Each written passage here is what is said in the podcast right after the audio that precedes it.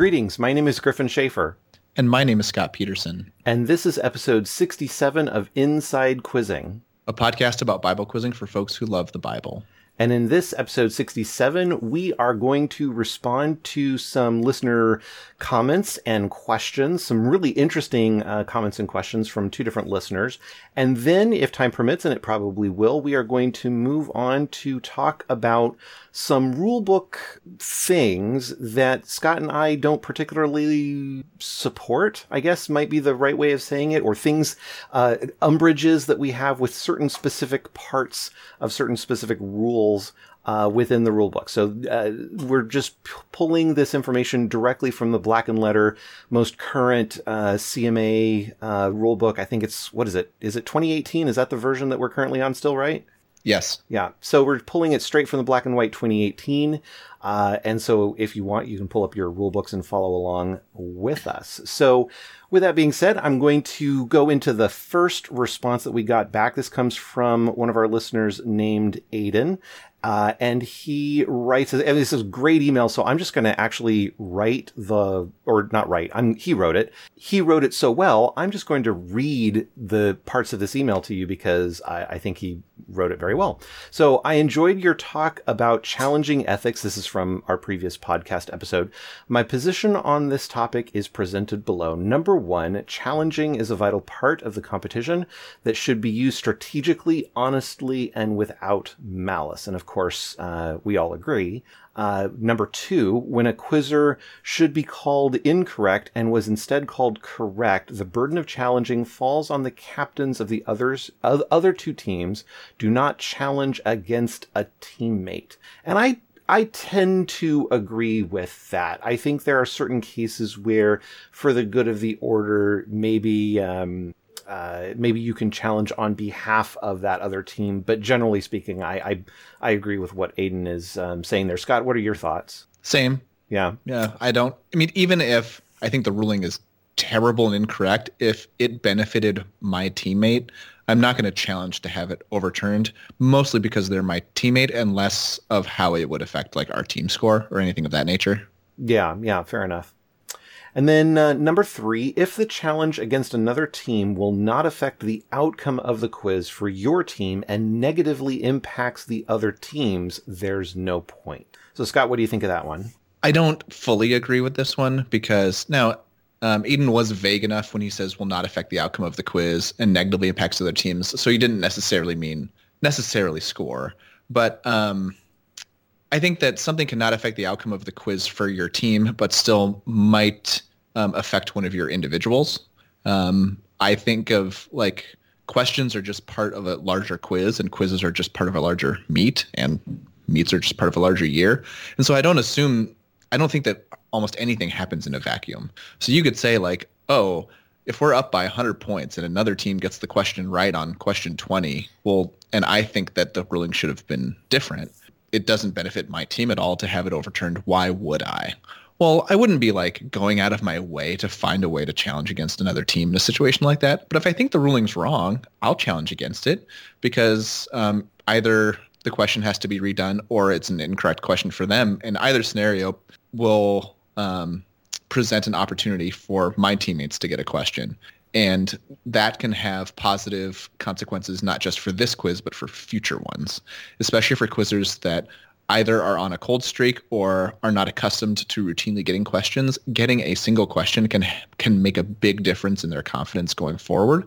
And so I think sometimes people discount like, oh, if you haven't won as a team, like you shouldn't do anything. And it's I, I disagree with that. Um, and something that goes along with this is some districts believe that if three teams are in a quiz and it's down to question 20 and only two of them have a chance to, or let's say question 20 only impacts two of the teams um, and not the third one, that the third one shouldn't even jump.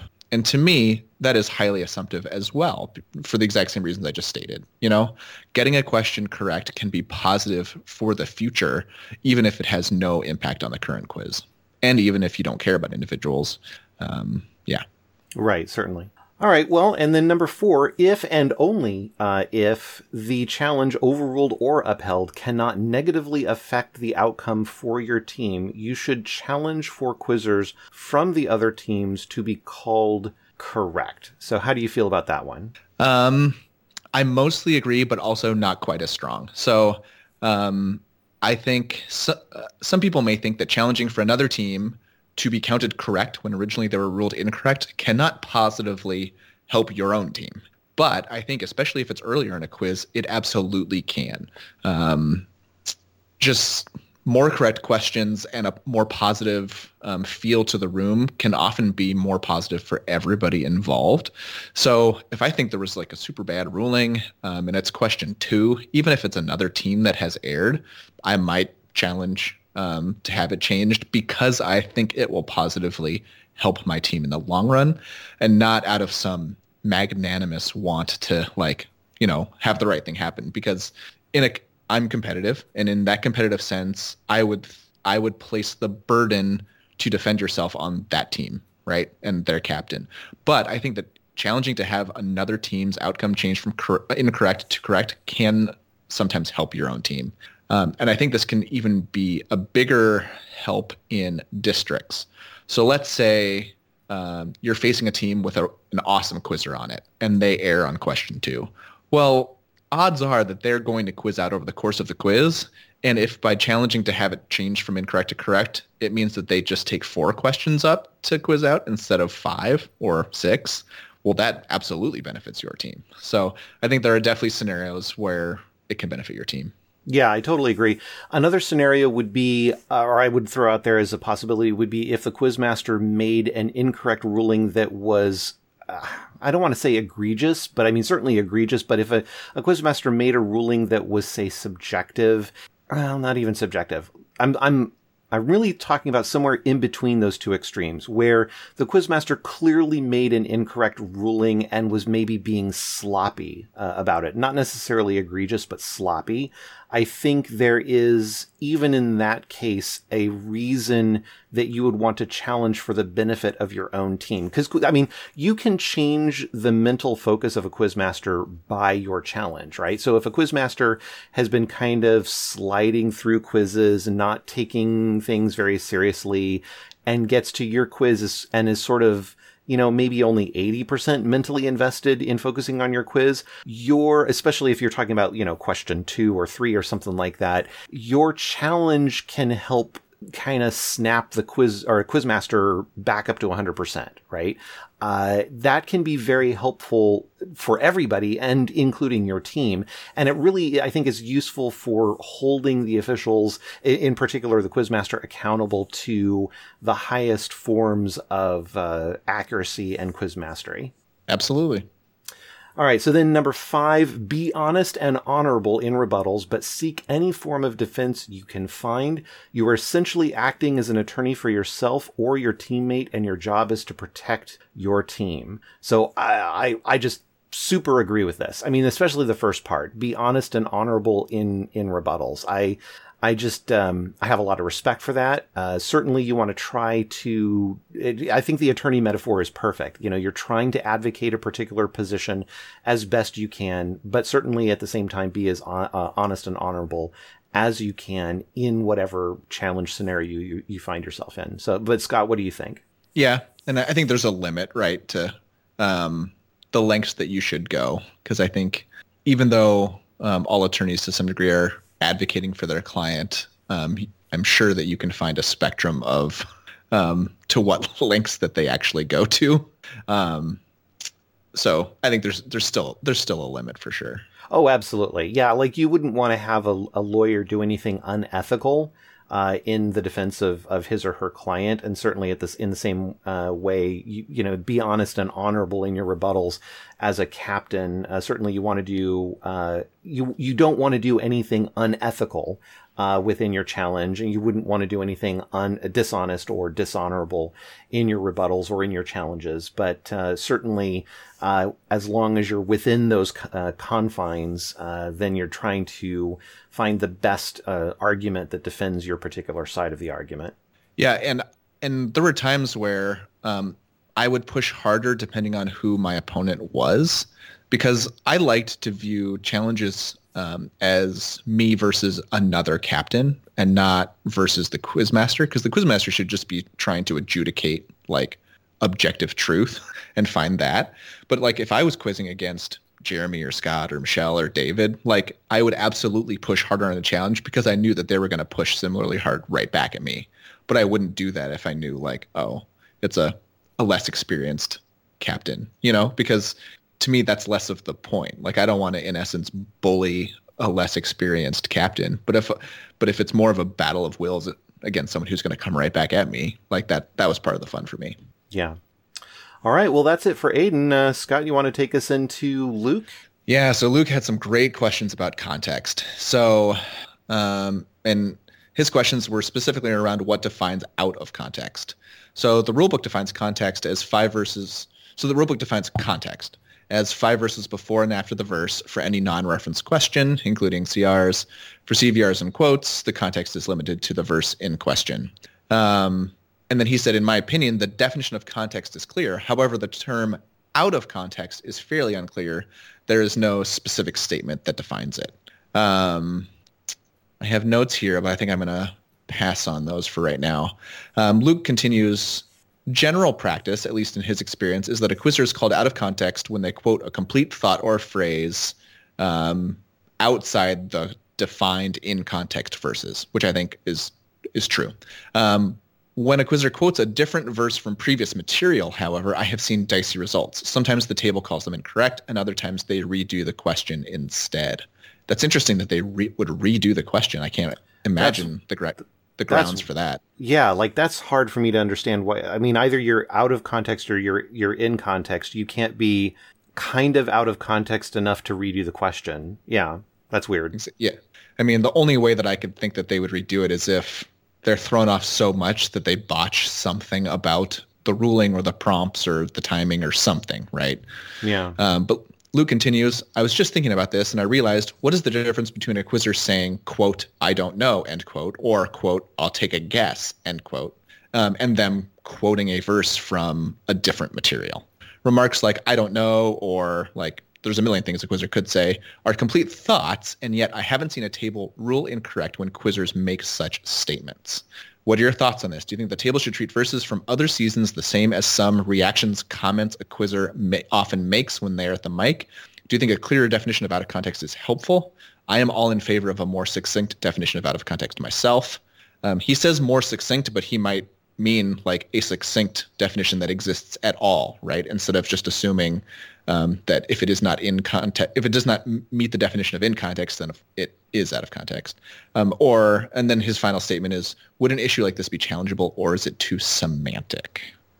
Yes, and of course, the last question there is the key question with lots and lots of intellectual forks that we could travel down. Uh, very interesting question. So I, I love the thought process and and the uh, the detail that Luke has put into his statements and his questions. Uh, this is just really intelligent stuff. So I'll tell you where I come from, and of course, this is all I don't know. This is very extra rule bookificated if that makes sense. Uh, it's this is sort of how I approach it, but I couldn't go to the rule book and say, "Aha, see, this is what it says in the rule book," because the rule book doesn't exactly say this. Uh, but generally speaking, when quizzers, so in a normal situation, let's let's say you're talking about an interrogative, uh, it's a fairly straightforward answer, not terribly confusing, but the and the quizzer jumps on recognition. It's at the district level, and in a prelim quiz, and they come up and they're like, you know, I I was thinking I had the idea to this. It seemed I, I had that recognition thing, but I'm not really sure now okay, I'll just take a guess. And they actually say that they're clearly not answering, right? And even though within that little preamble of them just talking out loud, they might say two or three, you know, on complete accident. Let's say they say, t- you know, two or three uh, words that places them, you know, key into a particular portion of the material, which is highly unlikely, but let's say they did. Uh, I mean, if if the quizmaster can obvi- and the answer judge too can obviously look at that and go they're not quoting they're not answering they're just saying something out loud they're kind of m- not mumbling because mumbling is something totally different but they're just saying words that are not really their answer then i i i have a i wouldn't even call it grace i just sort of ignore it right? You know sort of thing. Um if a quizzer but how do I square that then with the idea that says, well, uh, a quizzer uh, cannot be uh, counted out of context with a single word, which would indicate that at some amount of two or more words, we don't have a clear definition of what that is, which is something I don't like and we can come back to.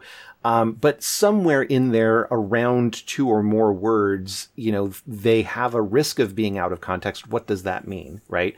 So if somebody jumps and starts quoting the Princess Bride, this is a stupid example, but just as a, as an edge case for, you know, illustrative purposes. If a quizzer jumps and starts quoting the Princess Bride for, you know, 10 or 15 seconds and then stops and quotes word perfect the verse that they're actually jumping on, that's weird it would never happen in reality, but I have to sort of lean toward counting them correct because while they're clearly out of context because they're not in the Bible, right? They're they're off in you know a, a Rob Reiner film. Uh, they are they're not out of they're, they're not placing themselves in a context within the material year.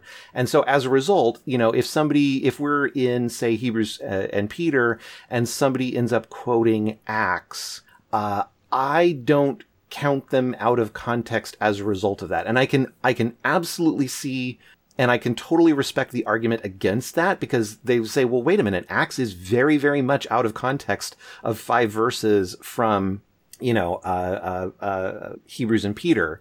And I get that. I get that. But the, the reason I, I end up deciding this way is because it's fairly easy for a quizmaster who has been well prepared, who has well prepared him or herself for the uh, the experience.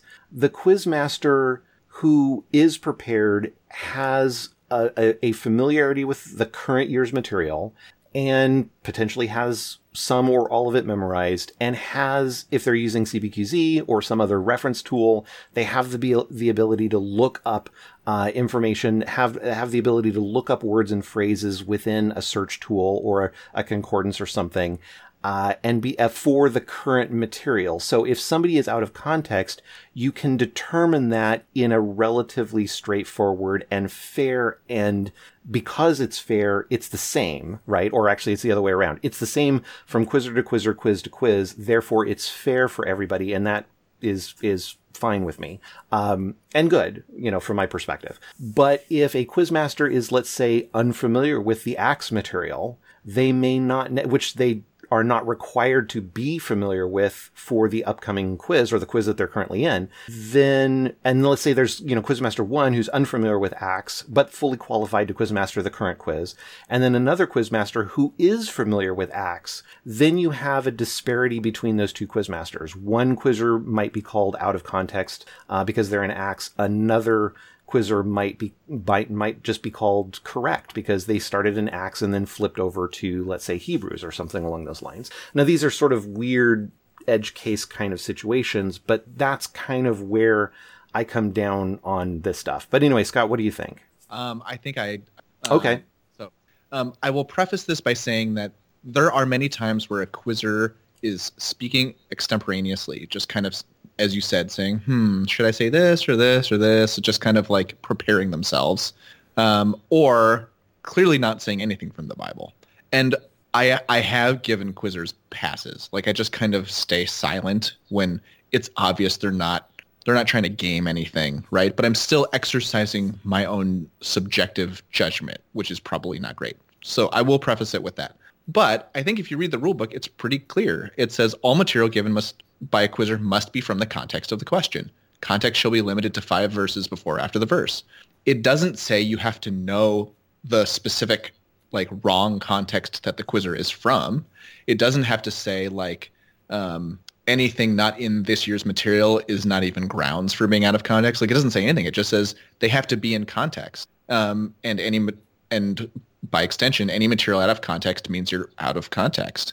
So I don't really care if I can know for sure that it's in Acts versus John versus Habakkuk versus the Princess Bride versus just talking. Like if you're giving me information that's not in context, you're out of you're incorrect because you are out of context. And I don't know any other way to apply that. And kind of going along with that is like when I said that I'm applying my subjective judgment in some times where they were just saying some stuff.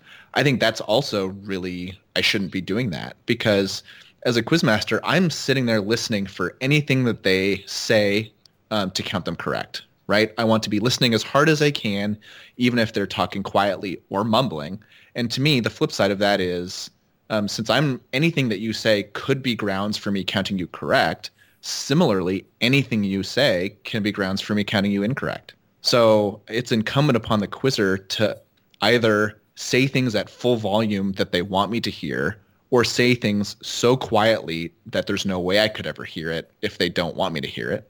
Um, and just be very precise when they're answering because I totally think if a quizzer gets up there and goes, boy, I studied this last night, but I really can't think of what the answer is now. I think I, I think I could totally call them incorrect for being out of context because they just said a bunch of stuff that's not um, it's not material from the would context you, would of you? the question. Would you if they said that? I probably wouldn't. So that's that's sort of ultimately my the the argument in favor of what I'm arguing for though, right? Because I mean, because I I, I mean that's the thing. I I see where you're coming from, and there's part of me that agrees with you in principle, right?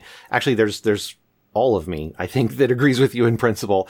Um, and moreover, from, you know, taking, taking a big step back and looking sort of missionally for, you know, what is quizzing striving to do, we're trying, we're, we're anything that adds to the level of professionalism, that adds to the level of self-discipline, uh, of, of answer management on the, on the part of the quizzers, I think is a good thing, right? So having a higher, you know, quizzers tend to, actually not just quizzers, everybody tends to rise to the level of expectations that we set for people. So if we have a very high level of professionalism in answering, uh, as it for a quizzer, uh, in terms of, of not saying like preambles like like what you were talking about, uh, then I think the program benefits, right? But that's all on the sort of a principled side, right? And the practicality side, if you're if you're not going to count them incorrect for that, like where where do we start drawing the lines, and how do we how do we make that fair from quiz room to quiz room and from quizmaster to quizmaster? Sure, but I think the reason that I'm I, I I've been fine giving them a pass is because it happens so infrequently, and it's also abundantly clear that no one's trying to trick anything. I think if there was, if it either happened more commonly or there is any amount of like trickery, then very quickly, you know, if I was in charge of rules or the district or whatever, I would just say, hey, you know, I would make it clear to the quizmasters how we should s- slightly alter how we roll and make it clear to the coaches how things are going to go. Um, but I don't, I don't think there's any problem now that needs to be changed, right? Yeah, I can see that argument. I can see that argument. Um, but I would al- I would also get a lot more rigid um, at more important quiz meets. But like I don't recall any kind of this speaking at say Great West. Like the quizzers just don't do it. you know? Well, that's true. They don't. They I mean usually at Great West or internationals, you know, quizzers just you know answer with the right answer. So i mean that's that's sort of the thing. Usually you don't get these wandering soliloquies except when quizzers haven't been well prepared. Yeah and so i mean i mean that's in a, in a lot of senses that's irrelevant information right? Yeah the rule yeah. what uh, our best ruling should be our best ruling. But i just in the places where it could matter the most this doesn't even come into play you know? Because i could see it be problematic if in one room a quizzer quotes a verse that is clearly from a different um, year's material and not related in content at all, right? So nothing could be trying to get the answer right, um, and then is not called out of context, and then somehow goes on to get the question correct, um, and then that same thing happens in a different room and is ruled on differently. Like that would be problematic for sure, but um, it is just so, so rare. How do, how do we address together. that though? How do, how do we address that, right? Like, so let's say I'm in your room and I jump and I start quoting something from, let's say we're, we're, we're quizzing on Matthew, right? And I, for some reason, have also memorized, uh, you know, parts of Isaiah. And so I jump on something and I end up inadvertently quoting, you know, two or three verses around the verse that's actually quoted by Matthew in Matthew of Isaiah. But I'm actually quoting, you know, two or three verses around the verse in Isaiah, right?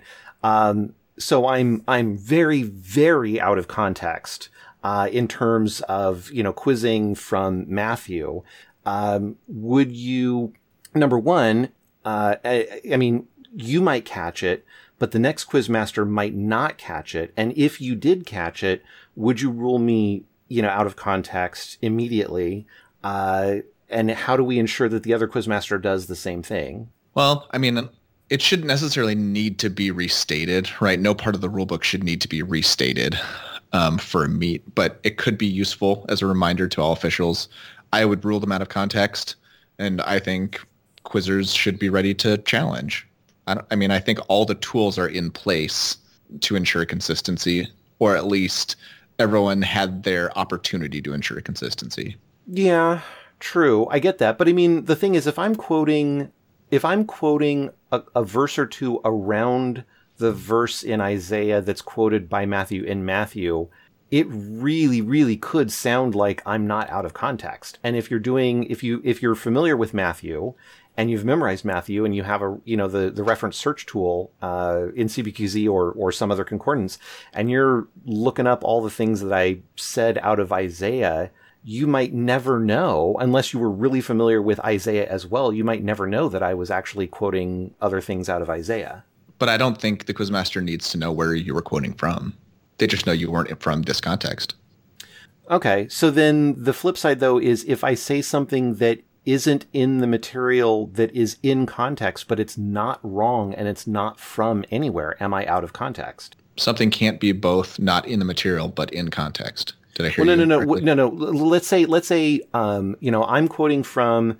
Uh, you're asking me to a, a, a standard interrogative from chapter Matthew chapter five verse sixteen, right? Let's just say, and there's you know a five verse upper uh, above and below, right? Uh, that I have to stay within, and I start quoting within that context, or I start reciting information that's within that context, and I haven't said anything incorrect so far, and then I say some words that don't appear in any context, right? They're, they're not, it's not inc- incorrect information and it's not information that appears anywhere in scripture, but it sounds kind of like the information that's in context. Am I out of context? I mean, I think the devil's in the details, but yes, I think you're out of context. Interesting. If as a quizmaster, I have deemed it to be a complete enough phrase or thought that does not exist in this context, um, I am going to call you out of context. Well, doesn't the phrase out of context mean I have to actually be out of context though? It just says all material given by a quizzer must be from the context of the question, and then it defines Yeah. context. So it doesn't say it doesn't say a quizzer has to be out of context or like in a different context. Like it doesn't have any wording of that nature. It just says they have to be in this one. which is interesting because right like luke's luke begins with the idea of saying that the rule book doesn't really have a definition of out of context um uh And it, it does And- say it does say on a, on all question types, a quizzer cannot automatically be ruled out of context by a single word, even if it is a unique word. Rather, the quizzer must say a complete thought or phrase that conclusively puts them out of context. So you could like key in on that and say like that is implying that you have to know where they are. Right which of course i don't like implying with something so important um but yeah i i, I can see that argument um so how I do I conclusively put them out of context if what they're saying doesn't exist anywhere at all? I mean, isn't the fact that you can conclusively say they're not in context to mean that they have to be out of context? I guess I don't know. I've always thought of out of context as a like you're actually at this place, not where I am, right? I traditionally have as well, but upon rereading this is why I think it's it's it's not that. Yeah, and I think you're starting to sway me to that particular point of view. Um, because it's, I mean, there's a couple of things I like about it. It's a lot cleaner. It means we don't have to define what is out of context explicitly. It makes me more comfortable with the subjectivity around context, which I've, I've always been a bit uncomfortable with that, that, you know, subjectivity around. Um, the trouble that I have with it is, is how to get there across multiple quizmasters in multiple rooms in multiple districts in a fair and repeatable way. And again, this is weird for me to say, but like I am I am fine. I do not think it is unfair if you do not get the same outcome in different rooms. Hmm, interesting. because I think there are many really tiny things that can be different, right? As far as the exact words that were said, or even if the exact words are, were the same, maybe um, there was a challenge or there wasn't a challenge or it was worded differently.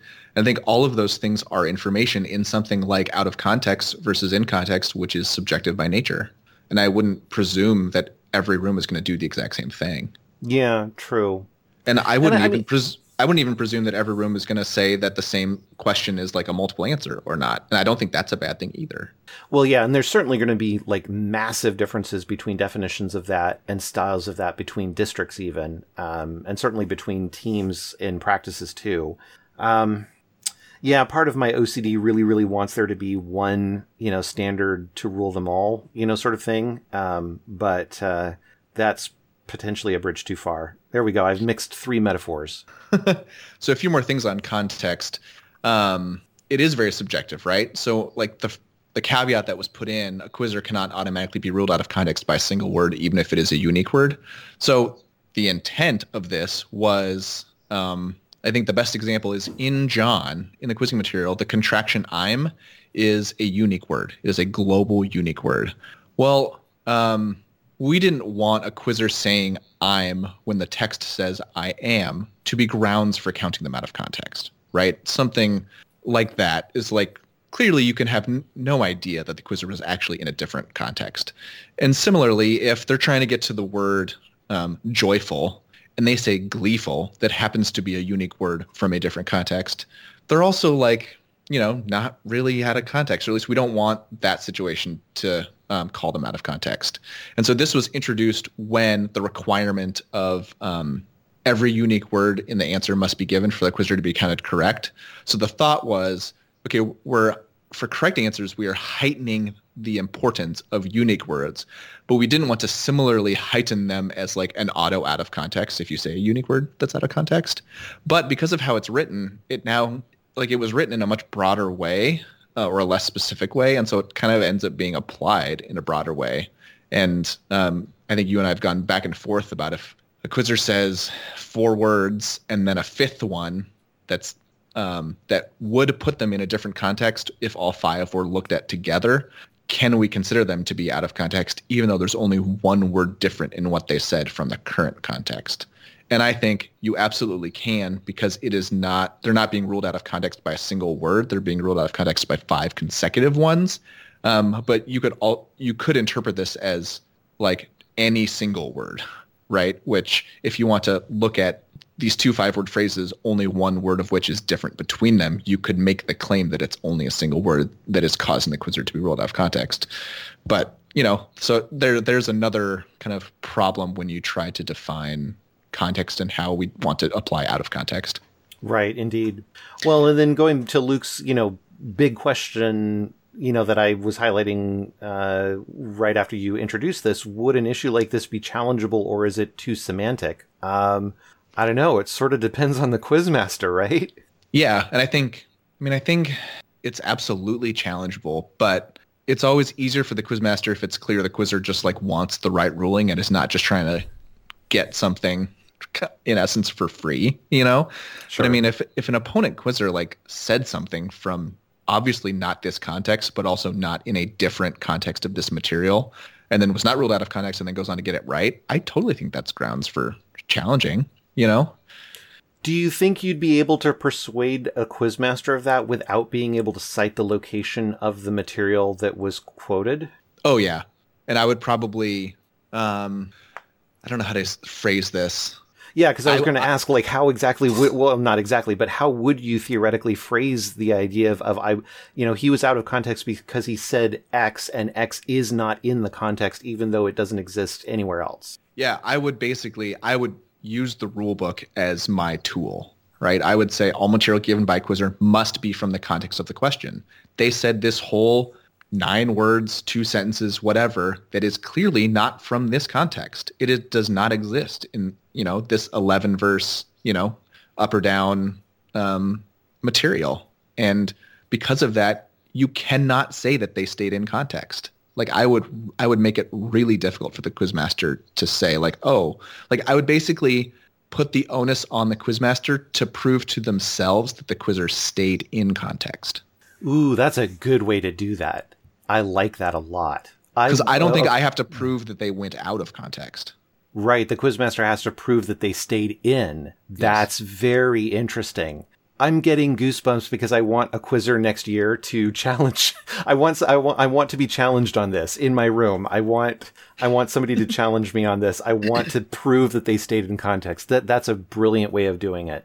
So to bring up something else that is one of my pet peeves is you'll hear coaches tell quizzers, always be quoting, don't be giving an answer. And I think that in the principle, in principle and what they are intending to teach, this is great to teach quizzers but it becomes very problematic when officials start to use that language because it literally does not exist in the rulebook. There is no like def the word quoting does not exist. Um, and the only reference to like giving an answer is under I think correct answers where it says only the first answer of a quizzer will be considered correct. But there's there's no definition of like what giving an answer means. And so as I've dealt with people saying that, um, because I've heard Quizmaster's rule saying like, oh, they were quoting, ergo, you know, and then they make a ruling. Well, that doesn't exist. So I think anything that a quizzer is saying on the stage in their 30 seconds, I can use to count them correct. So, so to me, like everything that they're saying is an answer, right? Unless we assume that you could be counted correct without giving an answer, um, which is me being kind of problematic intentionally with language. to make a point. But um, I think everything that a quizzer is saying is an answer. now, um, the reasons that coaches will teach that are very clear, right? Because if you jump on um, who created the heavens and the earth, and if you just say a single proper name, um, proper noun, and it's not God, you're just wrong, right? But if you're like quoting a full verse you you kind of start to give yourself the benefit of the doubt that maybe a quizmaster won't um, count you incorrect. Now, if, in the case of a proper noun, they probably still would, right? If you got up there and said, John created the heavens and the earth and, and the sea and all that is in them, and we're word perfect on everything except for that one word. Well, I think you're still going to be counted incorrect.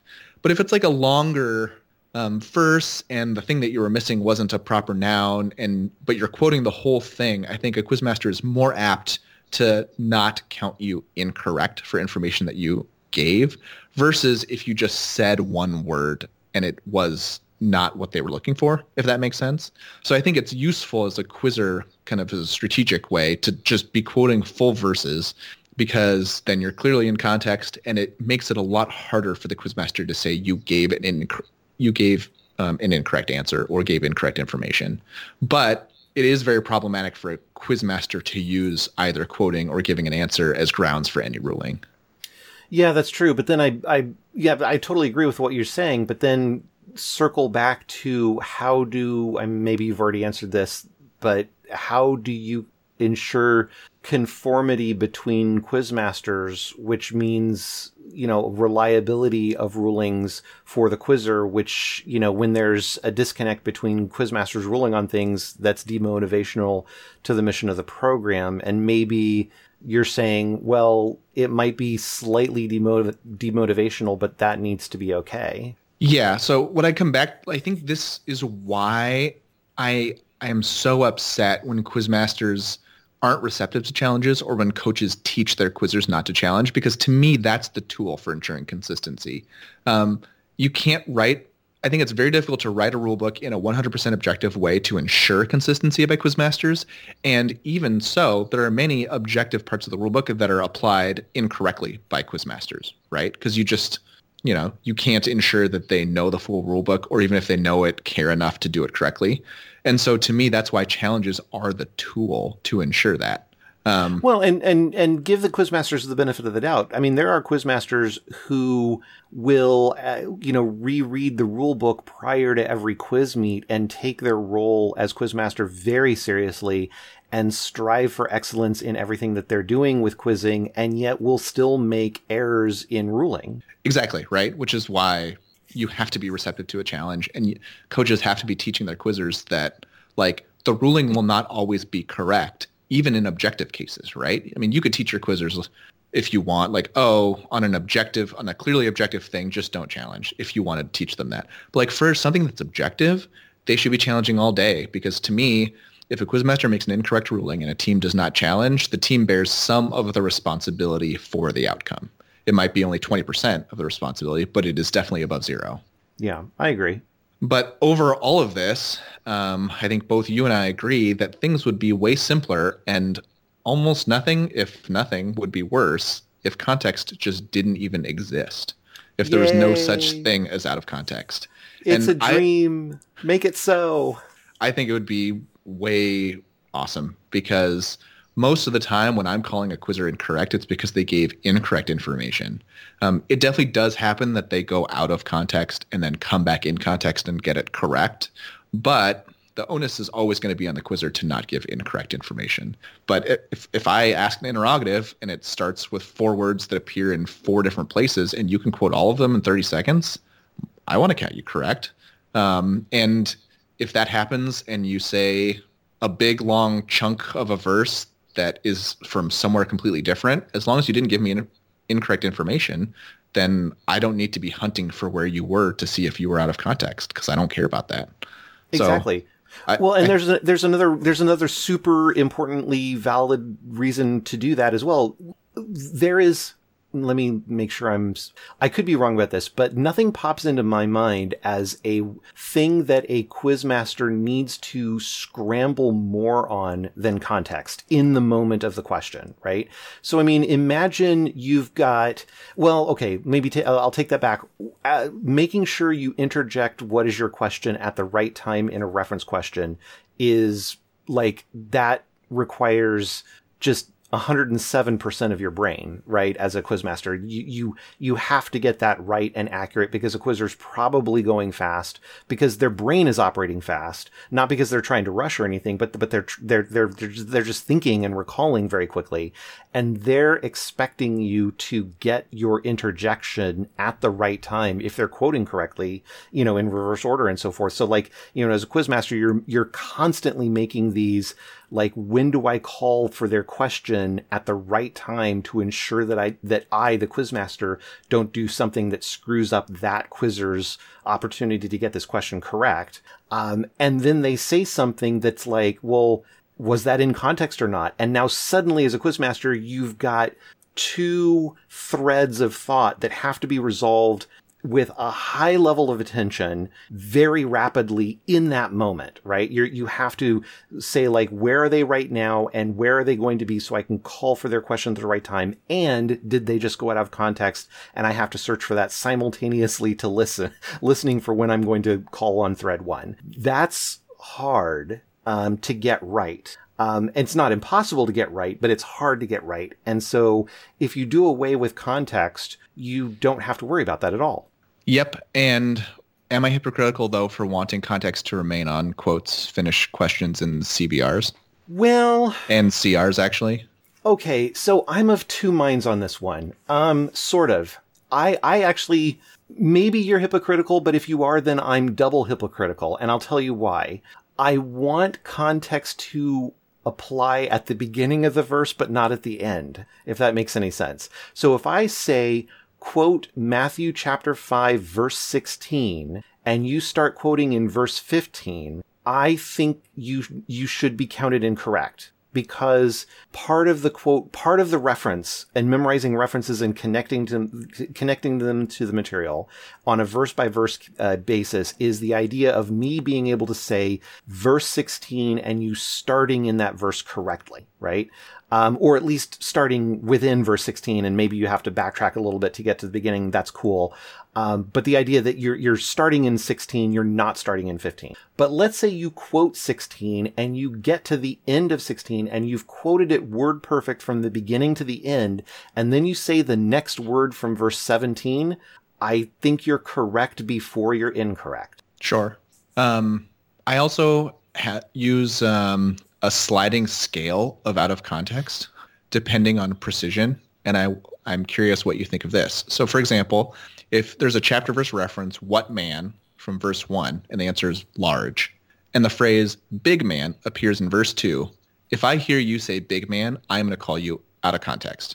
Um, because to me, that's the point of chapter verse references. We're testing um, knowledge between verses. even though if you were answering this as an interrogative question, I would never call you out of context for something that small. But to Well, me, sure. the, the importance is much larger when it's a CVR. So, you, uh, what were the two references that? What were the two verses that you're referencing? Verse one just- and verse six, or Verse one and verse and verse two? Verse 1 and verse 2 for a chapter See, verse I- reference question. Then okay, so if it's for a chapter verse reference question, then I, yeah, I think you're out of context. If it's a an interrogative, then no, you're not. But you would call them out of context on a chapter verse reference for saying big man when they needed large man because big man is in the, the next verse. You think that that, that no, would be I, actually, you know what? I don't think I don't think legally I can because it's n- it's just a single word. Oh, but what if what if it was um, the large man and a big man, and they said a big? So now you're away from the single word. Yeah, then I think then I think I yeah, then I think I think but, but context changes, right? In the case of a chapter verse reference, the context is the verse. Yeah, but I think someone could argue that like, how can you say that they were in a different verse with, with such a small like change in words and zero change in meaning?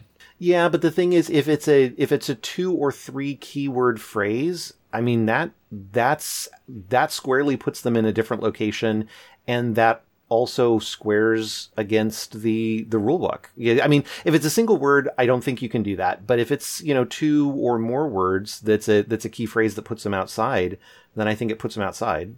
Well, I will. St- I would still call them, even if it was one word, I would call them out of context because I am looking at two words together um, and not one word um, by itself. But um, even after that, it, to me, it doesn't matter if it's unique or not. Like if large man is in, or the large man in verse one and a big man in verse two, I don't care if a big man occurs a hundred other times in the material. No, true, true, true. I'm, I'm, I don't know that I could go down to a single word and say that because of the second word that is there, even though they've only changed one word, that they're out of context. I just don't, I don't think I can do that. Um, I think I would need at least two words that places them somewhere outside of the current context. Sure. So I mean, but in the case of large man, big man, because of the one word thing, theoretically a quizzer can be able to guess both because you would have to prompt them for their question if they fulfilled it. But you couldn't call them wrong if they said the other one. Mm, gosh, that's true. Right? And they could totally Yeah. they could totally game it. And there are tons of what man, what word, what city, what time that are really, really close. this is why we need to get rid of context, right? I like does it Ex- really add something? Um yeah. Yeah. Anyway, and I think you could also lean on incorrect. Like you could say that big man isn't just incorrect. It might be a little bit stretch of of that part of the rule book, but I think you could because it's like it's not what I'm that's not what I'm asking on this reference question. Yeah, fair enough. I I I Because reference I get- questions reference questions like more so than anything else are testing verbatim words and not um a full meaning, right? yeah. Um Yeah. So I- the more the more the more I talk about this though, the more uncomfortable I get about this whole idea because it, it's just sort of the now granted does this happen most of the time especially at the district level? No right? This is a we're, we're talking about edge cases of edge cases here. Uh, and so you know in that regard i'm more comfortable with the status quo because it doesn't really come up for most of the most of the time. But it it are it, it's things like this where like it, it seems to me it would be highly demotivational to a quizzer to have one ruling in one room and a different ruling in another room. And so i'm always striving for you know similar rulings ergo making things fair um, and impartial between you know quiz uh, quizmasters and rooms and and teams and quizzers and so forth. And this stuff just kind of gets under my skin as like I don't know that there's a way to make it fair and objective without just burning the context rule entirely. Yeah. So here's another random scenario. Um, this was a time that I protested internationals. It was a finish the verse question, um, and a quizzer said it was like about eight words in a row from a different verse in the same chapter, but it was a finish the verse. So um, it matters if they were not in the correct verse, right? Okay. But between that, like it was about eight words in a row, so like perfect in a row from a different verse. But between that eight word phrase and a good chunk of the correct verse, there was at least maybe a 50% overlap of the words just in a slightly different like order or maybe some slightly different articles like some small words like the and uh. Sure. Where where anyone who has ever studied for key verses knew that the quizzer mis like was in the different verse but like i guess the burden is still like did they meet the requirements of being out of context you know and I mean, of course, because I was the one protesting, I think that the arguments on the other side were basically like, we feel bad changing this to incorrect on something seemingly small. And I was like, we're doing finish the verse questions at internationals and they quoted eight words in a row from the wrong verse. Like, why are we even talking about it? Yeah, I kind of, I mean, obviously I'm not there and I'm only hearing your side of it, but it seems to me a uh, sort of a black and white, open and shut kind of like, yeah, Scott's right on this one. Like you can't quote. I mean, when we're when we're arguing about the you know big man versus large man, we're talking about like one word, you know that kind of stuff. And then like you're saying, but really, I can see it as two words. And sure, right? We're not talking about eight words. I mean, if you're talking about eight words, it's I I I mean that's just so far into the into the other like wrong side of of the right wrong divide. I I don't even understand how you could call it correct. I mean, I think the the the complicating things were people felt bad to switch the ruling, but then the second one was, I mean, it, the two phrases were like the strength and power of the Lord Jesus Christ, and then the second one was um, a strength and also power of our Lord Jesus, or like it was a, like a large amount of overlap, but the fact that the quizzer quoted like this word perfect sequence from a different verse to me was conclusive enough, even though like the meaning was the same and the overlap was large. Well, so to quote a famous movie and an axiom of Bible quizzing, there are no feelings in Bible quizzing, or at least there are no feelings that should be uh, called into play when it comes to rendering decisions in Bible quizzing. I wish that was the case, but there were clearly it, feelings involved. Yeah. yeah. All right, I think we've we've beaten beaten this one. So to all a right. pulp. But we would love your feedback on any and all of that because there's lots of fun ideas, subjective things, and probably controversial ideas in there. But moving on, I've got two. Let's see here. Let's let's deal with the, the quick one first. So on quotes and CVRs, obviously the quizmaster is reading the reference, and at um, a lot of quiz meets, that is all that the quizmaster will be reading before a quizzer jumps is the reference. And I have seen quite commonly, quizmasters will read like quote Matthew chapter five verse twenty, and a quizzer will jump, and the quizzer will say, think about it, and say twenty-five, and then a quizmaster will just sit there silently, and then once the quizzer starts quoting the material, um, like maybe twelve seconds later or four seconds later, whatever, then the quizmaster will go, I'm sorry, I was looking for verse twenty-three. Um, what do you think about that sort of practice by the quizmaster? Okay, so I have fairly strong opinions about this, and I think that's not good. So eh, the way, okay, and this this may be because of my bias and my history, but the way I've always done it, if if the verse is twenty three and they say twenty five, I just you're you're immediately wrong. There's no reason to wait, right? Um, but at internationals this last year, the policy came down, which all, as far as I know, all quizmasters dutifully followed, which was to do it the other way. If they say uh, if they're if the verse is 25 and they say 23, you say nothing until they begin quoting, uh, and the moment they start a syllable of the quoting, you count them incorrect. I always felt weird when I did that because I'm I always feel like I'm kind of egging them on in a sense. And I I never fully understood the reasons why we were implementing that kind of a rule because to me it's like if if a quizzer says 20 and they're they're not really sure if it's you know three or two and they've that well i guess the th sound is there but i mean like if if they begin to recite a number, but they haven't completed the number and they, they go 22 or something, right? Where they're starting to say 23, but then they switch it to a two. I would kind of be okay with that. But if they complete, you know, 22 or 23 and they're done saying that and I'm in 25, like they've provided an incorrect answer at that point. I mean, I don't I don't understand the rationale for not counting them incorrect there. It almost seemed cruel in a sense, uh, you know, at, at, internationals where, you know, I had quizzers who were everywhere from pretty good to extremely good, jump just a half syllable, not even a half syllable, a micro syllable too early, and they would guess an incorrect verse.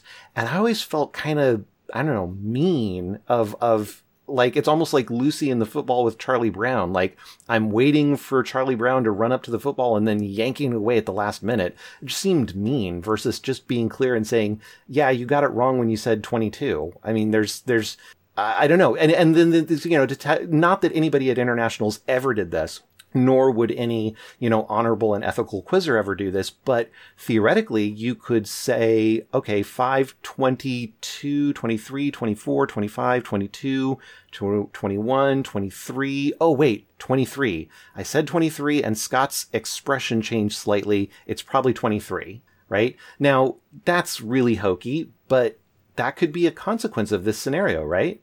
It could be. So is the implication that if a quizzer says the incorrect verse number, but then starts quoting the correct verse text, that they still have a chance to get it correct?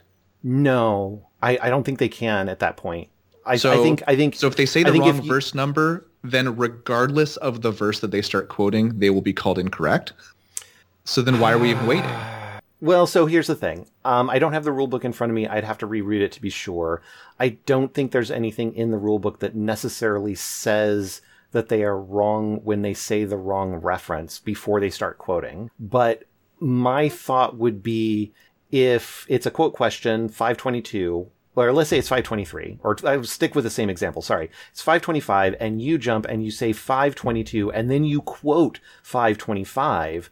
I can't count you correct yet. I have to say like again, more. What do I say? I can't say more because let's say I let, actually let's do it the other way around. Let's say I said 25. Well, no, that complicates the, the thing even more. So let's say, yeah, I, I, I 20, it, it is 25. I say 20. You jump, you say 22. You quote 25.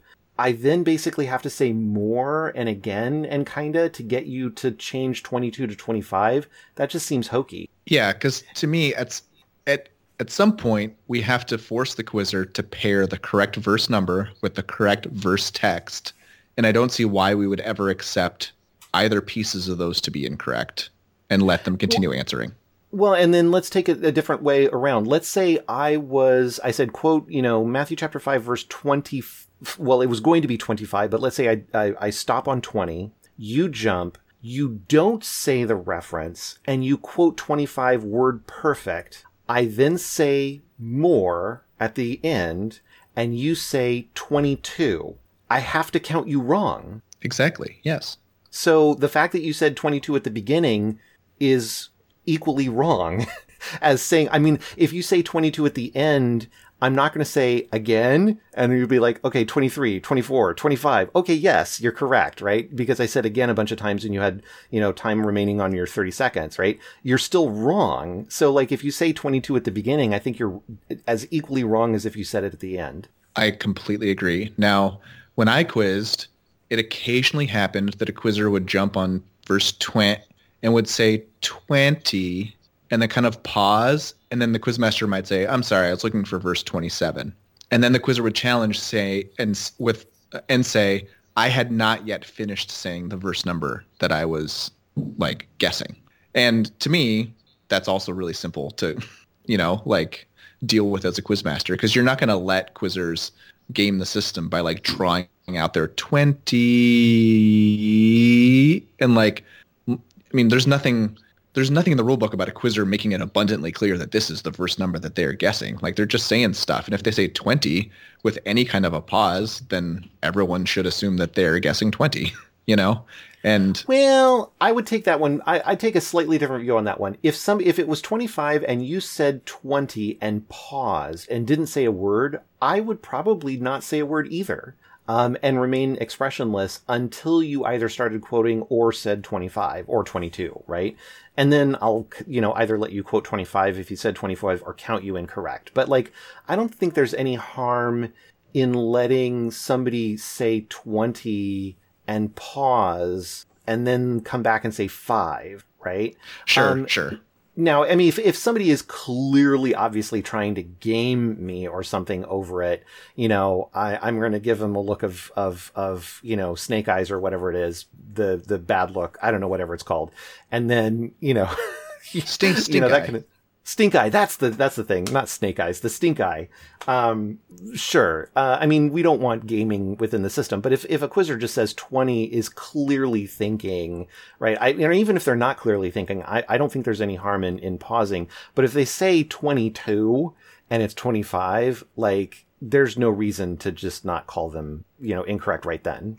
Exactly. And this is why I think that a lot of Quizmaster prompts should go away because I don't think that they should be information to the quizzer. Like the quizzer gets information from the quizmaster in an extremely limited number of ways, right? There's the what is your question, quote is complete, um, right? Those are the Right. two like time and the timing of it matters, right? And that's about it. Um, whereas we we did away with the quizmaster saying again at the point of error um, in like a finish the verse, like it's always at the end of the verse now. Um, But to me, there's just so much possibility for inconsistency um, by the quizmaster, and it shouldn't be information to the quizzer, right? Like if you hear more, like sometimes quizzers are like, "Ooh, I'm not wrong." Well, it's like you already know that you're not wrong because I haven't told you that you're wrong, you know? And you also know that you're not right because I haven't said that. So like just keep giving more information. And everything is the same. Like don't go out of context and don't give incorrect information. And you will know if you do those things. like and so to me, again and more provide nothing. And similarly, that's why I don't like if a quizzer has said all of the verse on a quote but not the reference. Like I don't think a quizmaster should say more because I don't there's just so many possibilities for it to either be misleading information or a way a quizzer could kind of game the quizmaster by trying to see if this incantation will get them to say more, you know? So yeah, totally things. agreed. Totally agreed. Yeah, I mean, it's it's one of those things we don't want gaming to take place, but at the same time, I don't I don't like you know pulling the football away from Charlie Brown. All right, well, on that uh, Charlie Brown bombshell, we should uh, close this uh, particular episode, and more will be coming in future episodes. And I wanted to make sure that everybody knows that if you have any disagreement at all with anything that we have said, uh, even stuff that we've said and then changed our minds on because Scott is very convincing in some of the things he says, uh, I'd still like to hear from you. We'd still like to hear from you. So please email us at iq at cbqz.org. We love hearing from listeners. And if you have a listener question about anything quizzing related or Bible related or anything along those lines, we'd very much like to hear from you. So please email us. And you can also follow us on Twitter. Our account is at Inside Quizzing. And if you happen to be on the Bible Quizzing Slack uh, forum, you can chat with us about anything inside quizzing related inside the Inside Quizzing channel. And with that, I will say thank you all for listening and thank you, Scott. Thank you, everybody.